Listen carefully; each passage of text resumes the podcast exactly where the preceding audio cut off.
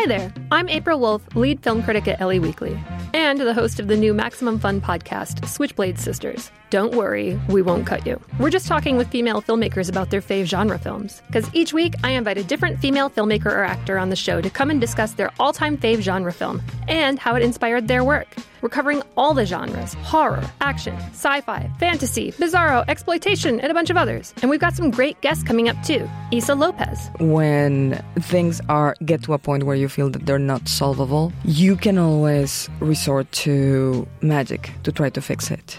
Heather Matarazzo. I'm much more interested in getting to explore violence within women. I have the capacity for murder. I know that. Karyn Kusama. In some way, whether a movie gets made or not, the process is always about loss. It's always about letting go of the idea of something.